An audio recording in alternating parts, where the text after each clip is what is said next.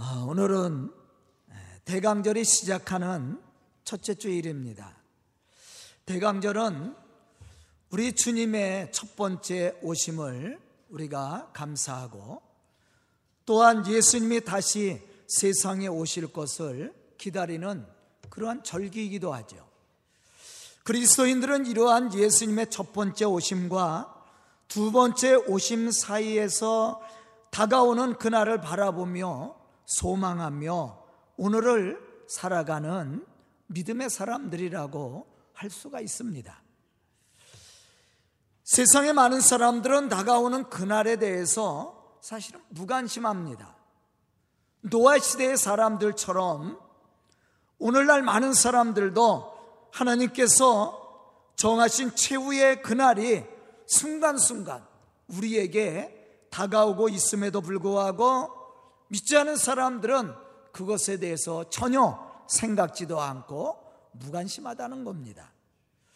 그러나 우리 그리스도인들은 반드시 그때가 있음을 믿음의 눈으로 바라보고 오늘을 준비하며 살아갈 수 있는 그러한 성도들이 될 수 있어야 된다는 것이죠. 우리가 대강전을 통해서 깊이 생각해야 될 것이 있습니다. 그것은 바로 예수 그리스도라는 거예요. 이 대강절을 통해서 우리가 가장 느껴야 되고 체험해야 될 것은 예수 그리스도입니다. 왜냐하면 이 대강절은 주님의 오심을 기다리는 절기입니다. 이제 오늘서부터 기독교의 절기가 시작이 됩니다. 이 절기를 통해서 우리가 생각해야 될 것은 예수 그리스도예요. 왜 예수님이 세상에 오셔야만 됐는지, 또 예수님께서 오셔서 하신 일이 무엇인지, 예수 그리스도를 통해서 우리가 받은 은혜가 뭔지, 또 우리가 감당해야 될 사명이 무엇인지를 생각해야 된다는 겁니다. 오늘 본문 3장 1절에 보면 이렇게 말씀하고 있습니다. 믿는 도리의 사도이시며 대제사장이신 예수를 깊이 생각하라. 그렇게 말씀을 했어요. 여기서 깊이 생각한다라는 말은 어떤 일에 몰두하다, 마음을 고정시키다, 이런 뜻을 가지고 있습니다. 그런데 본문 말씀은 이 단어를 명령형으로 사용하고 있다라는 거예요.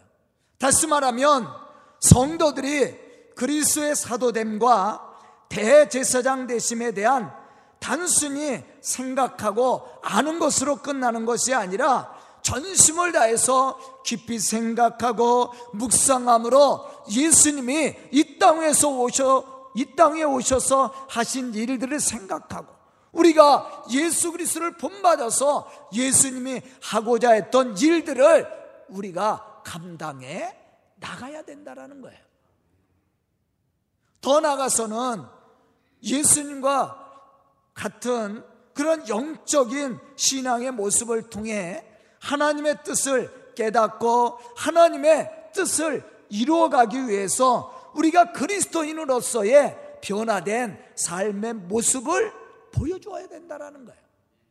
바로 이 사람이 예수님을 깊이 생각하며 예수님 안에서 믿음의 삶을 살아가는 그러한 신앙인이라고 할 수가 있게 되는 것이죠.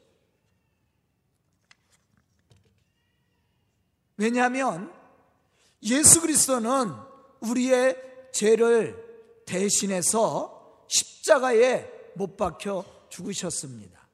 뿐만 아니라 우리의 죄를 사여 주시고 또한 영생의 길로 우리를 인도하신 분이라는 거죠. 또한 지금도 여전히 하나님 우편에 앉아 계시며 우리를 위해서 강구하신다고 말씀하고 있습니다. 우리가 이러한 예수님을 우리의 삶 속에 모셔야 되고 또한 그분을 깊이 우리가 생각할 뿐만 아니라 예수 그리스도를 닮아가는 삶을 통해 하나님의 뜻을 이루어갈 수 있는 믿음의 사람들이 되어야 된다는 거예요. 우리 표처럼 예수님을 닮아가는 교회, 하나님의 뜻을 이루어가는 교회입니다. 우리가 이 대강절을 통해 예수님을 생각해야 될 신앙의 모습이에요. 어떻게 우리가 예수님을 닮아갈까? 또 예수님을 통해서 우리에게 베풀어 주신 그 은혜를 우리가 어떻게 표현하며 삶으로 하나님의 뜻을 이루어갈 것인가? 그것을 우리가 생각해야 된다라는 거예요. 뿐만 아니라 그러한 삶을 통해 하나님의 이 구원 역사를 이루어가야 된다라는 겁니다.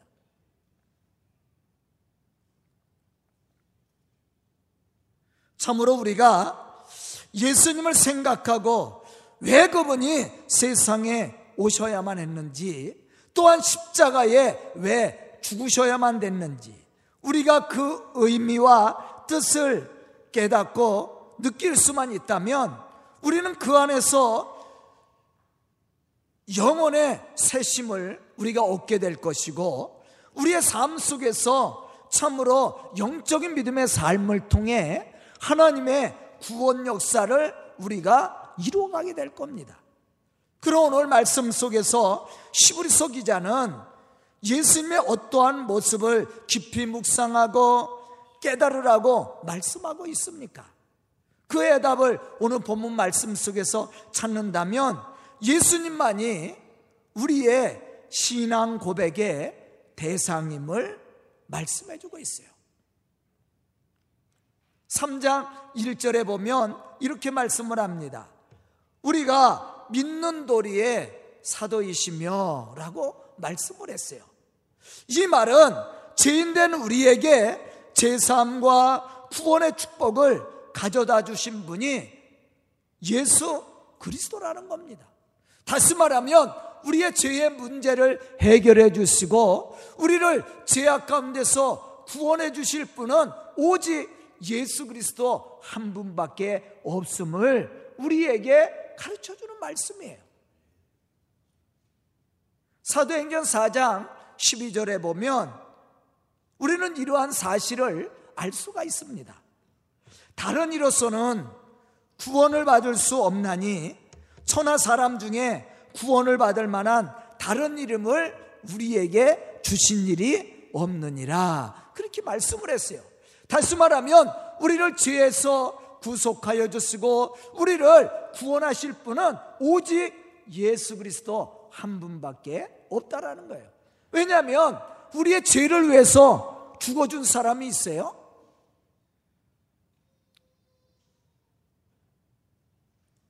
세상에 많은 종교들이 있지만 우리의 죄를 위해서 죽어준 사람은 한 사람도 없습니다. 오직 예수 그리스도 한 분밖에 없어요. 또 죽은 자 가운데서 부활하심으로 우리에게 산 소망을 주신 분이 세상에 있습니까? 예수 그리스도 한 분밖에 없다라는 거예요.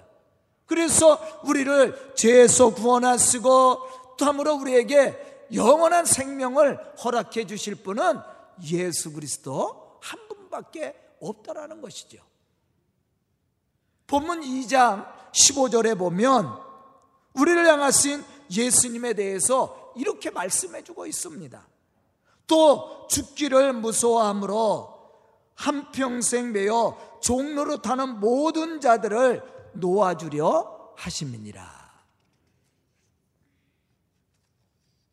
죄의 종로로 타는 모든 사람들을 죄에서 해방시켜서 참으로 영생의 축복을 허락해 주시기 위해서 예수님이 세상에 오셨다라는 거예요.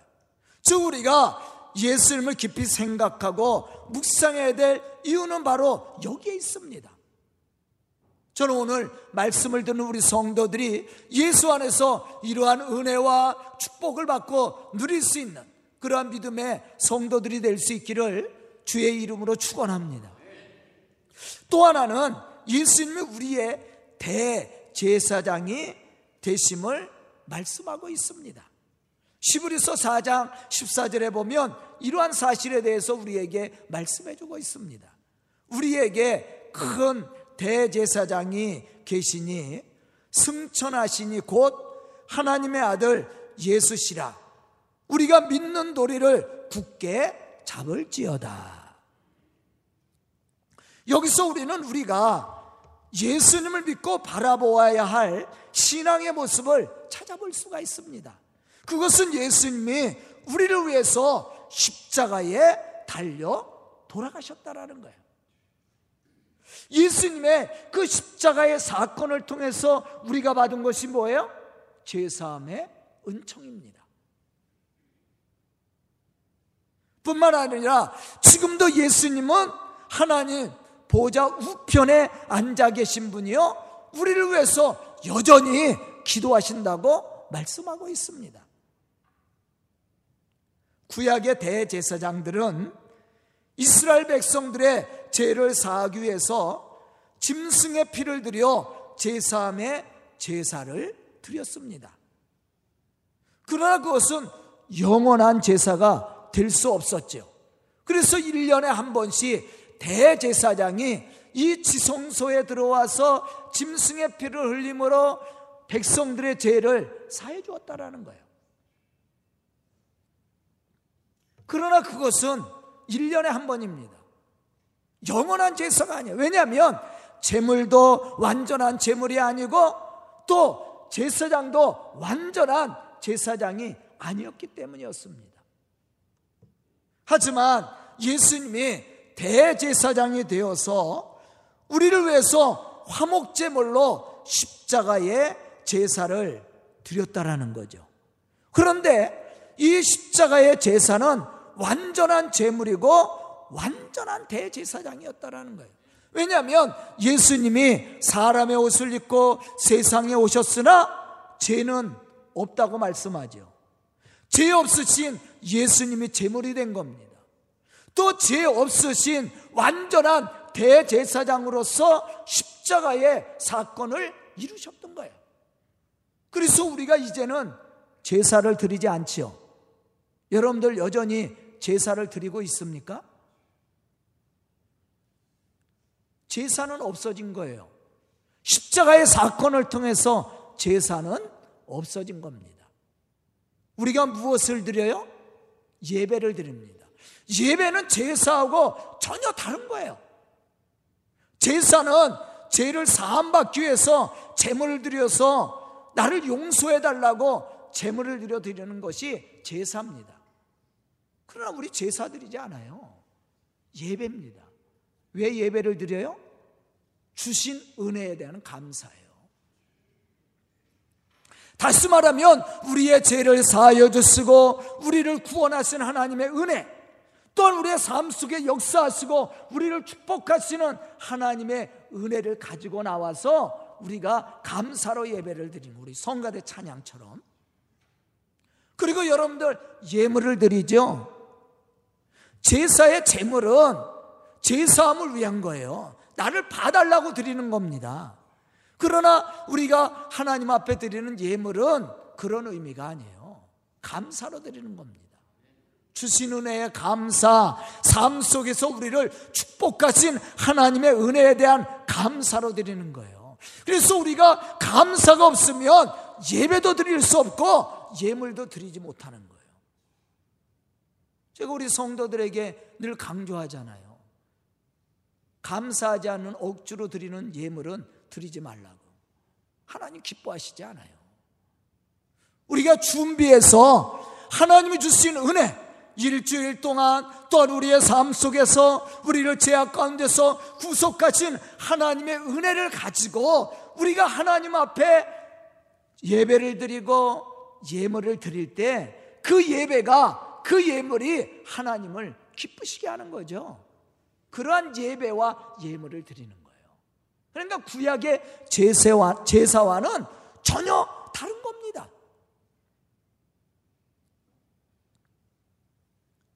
본문 2절, 2장 17절에 보면 이렇게 말씀하고 있습니다.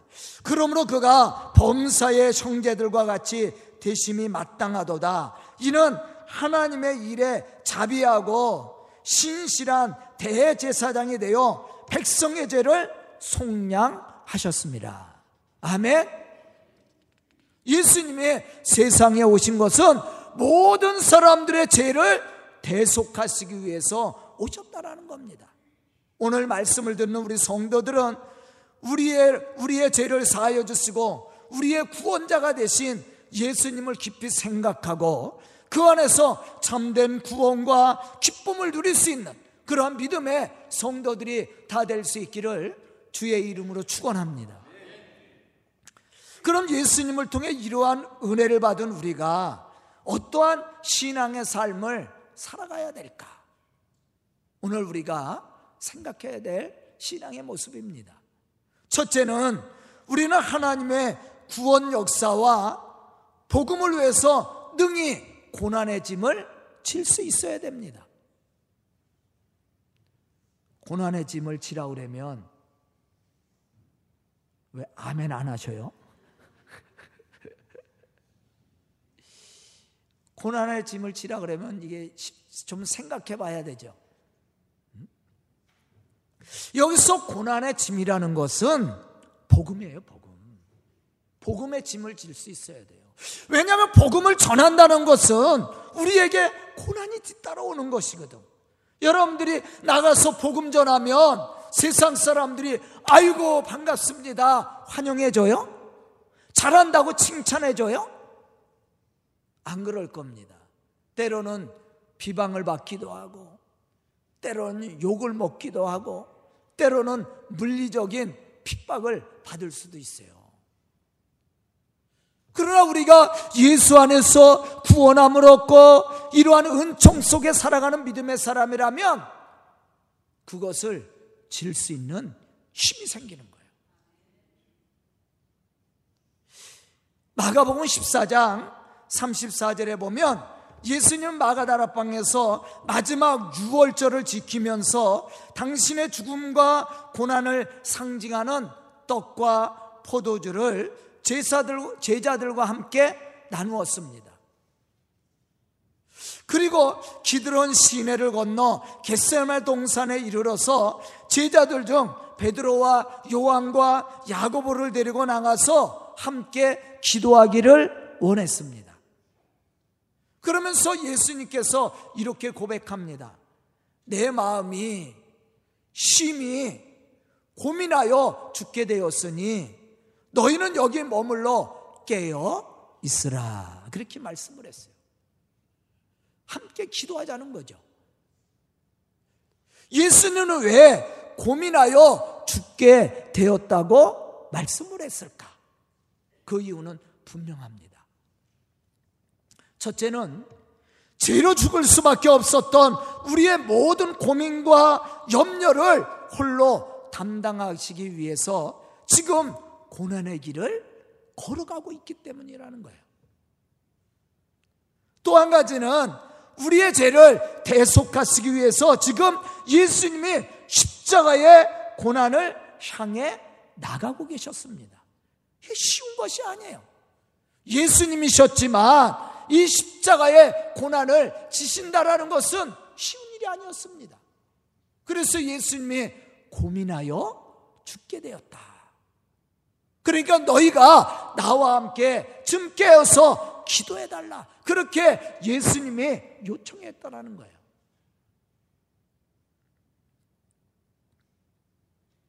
우리는 여기서 우리가 예수님을 깊이 생각하고 예수 그리스도를 믿는 믿음의 사람으로 감당해야 될 신앙의 모습이 무엇인지를 생각해야 됩니다.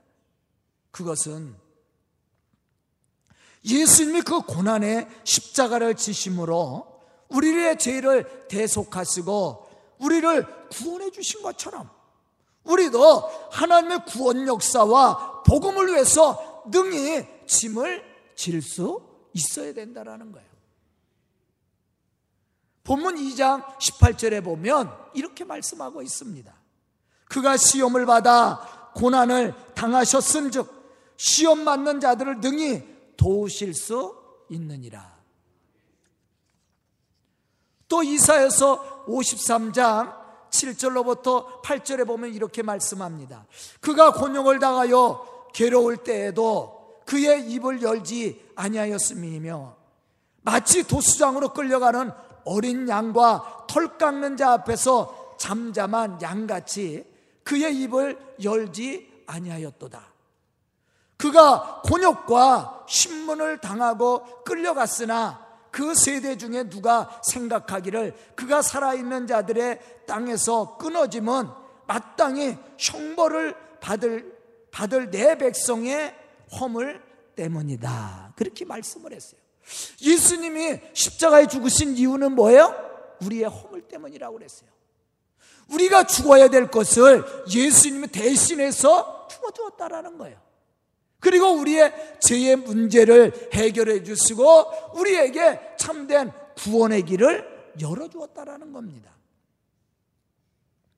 이 모든 사건을 이루기 위해서, 이 모든 일들을 이루기 위해서 예수님이 십자가를 치신 거예요.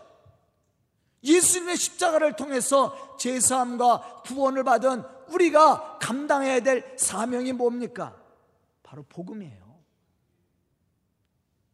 예수님께서 제자들에게 말씀하셨던 내용이 뭐예요? 너희가 나를 따라오려거든 너 자신을 부인하고 너 십자가를 지고 나를 따르라. 그러면 너희가 내 제자인 줄 알리라. 아멘. 그 십자가가 뭐냐? 예수님 같이 십자가에 매달려 죽으라는 내용이 아니에요. 그것은 우리에게 맡겨주신 복음입니다. 이게 하나님의 뜻이거든. 한 영혼이라도 멸망당하지 않고 다 구원하는 것이 하나님의 뜻이에요. 그 일을 이루라는 거예요. 그런데 복음 전하는 것이 쉽냐? 쉽지가 않아요. 짐을 져야 됩니다. 상대의 짐을 져줘야 되고 고난의 짐도 져야 되는 거예요. 그래야만이 우리가 한 영혼을 구원해낼 수 있는 거예요. 그 짐을 질 줄 알아야 돼요. 그 사람이 예수님을 깊이 생각하는 사람이요. 예수님과 함께 동행하는 믿음의 사람이 되는 거예요. 저는 오늘 말씀을 듣는 우리 성도들이 이러한 믿음의 사람이 될 수 있기를 주의 이름으로 축복합니다. 두 번째는 본문 18절에 보면 예수님은 시험을 받아 고난을 당하셨으나 시험 받는 자들을 능히 도우실 수 있다라고 말씀을 했습니다. 그러므로 우리는 어떠한 시험과 고난이 찾아온다 할지라도 실망하고 좌절할 것이 아니라 믿음으로 더욱더 깨어서 기도하며 맡겨진 사명을 감당해 나가야 됩니다. 로마서 8장 34절에 보면 이렇게 말씀하고 있어요. 누가 정죄하려 죽으실 뿐만 아니라 다시 살아나신 이는 그리스도 예수시니 그는 하나님의 우편에 계신 자요 우리를 위해서 강구하시는 이시니라. 예수님은 겟세만의 동산에서 땀이 핏방울이 되도록 우리를 위해서 기도하셨습니다. 그리고 하나님 구원 역사를 이루기 위해서 그 고난의 십자가를 치셨습니다. 또한 지금도 하나님 우편에 앉아 계셔서 지금도 우리를 위해서 기도하시는 분이라고 그랬어요. 왜 예수님이 십자가에 죽으시고 지금도 여전히 중보하며 기도하고 계십니까? 그 이유는 영혼 구원에 있어요. 한 영혼이라도 잃어버리지 않고 구원하려는 데 있다라는 거예요. 그런데 우리가 이렇게 기도하며 주의 일을 감당하고자 할 때 하나님이 우리를 도우신다고 얘기했죠. 시편 46편 5절에 보면 시편 기자는 이렇게 고백합니다. 하나님이 그 성 중에 계심에 성이 흔들리지 아니할 것이라 새벽에 하나님이 도우시리라. 새벽은 뭘 얘기해요? 기도입니다. 우리가 하나님 앞에 기도할 때 하나님이 우리를 도우신다라는 거예요. 에레미야 29장 13절에 보면 우리가 온 마음을 다해 하나님을 구하고 찾으면 찾을 것이요 하나님이 만나 주신다라고 그랬어요. 여기서 우리는 우리가 깨어서 기도할 때 살아계신 하나님이 우리를 도우시고 인도하시고 축복하심을 우리가 알아야 됩니다. 이러한 사실을 믿고 체험한 믿음의 사람은 우리의 삶 속에 어떠한 고난이 오고 핍박이 와도 그것을 능히 이기며 견딜 수 있는 겁니다. 왜냐하면 혼자가 아니잖아요. 누가 함께 하신다라고 그랬어요? 하나님이 우리와 함께 하시고 우리가 기도할 때 하나님은 우리의 기도를 들어주시고 만나주시고 우리 속에 역사하신다고 그랬잖아요. 그래서 믿음의 사람은 고난을 고난의 짐을 질 뿐만 아니라 그것을 능히 이김으로 하나님의 거룩한 역사를 이루어갈 수 있다라는 말이에요. 저는 오늘 말씀을 듣는 우리 성도들이 이러한 신앙의 사람으로 맡겨주신 그 복음의 사명을 감당해 나갈 뿐만 아니라 하나님의 역사와 축복하신 은혜를 체험하고 증거함으로 하나님의 구원 역사를 이루어가는 믿음의 사람들이 될 수 있기를 주의 이름으로 축원합니다. 마지막 세 번째는 세상을 이기고 우리를 구원하신 예수를 믿고 생각하는 사람이라면 예수 안에서 능히 세상을 이기는 삶을 살게 된다라는 거예요. 세상 일 때문에 염려하고 걱정하고 근심하는 것이 아니라 능히 세상을 이김으로 하나님의 구원 역사를 이루어 간다라는 거죠. 왜냐하면 이미 예수님은 십자가의 고난을 통해 우리의 죄를 사여 주셨을 뿐만 아니라 세상 권세를 잡은 마귀의 권세를 어떻게 했어요? 이기시고 승리를 했습니다.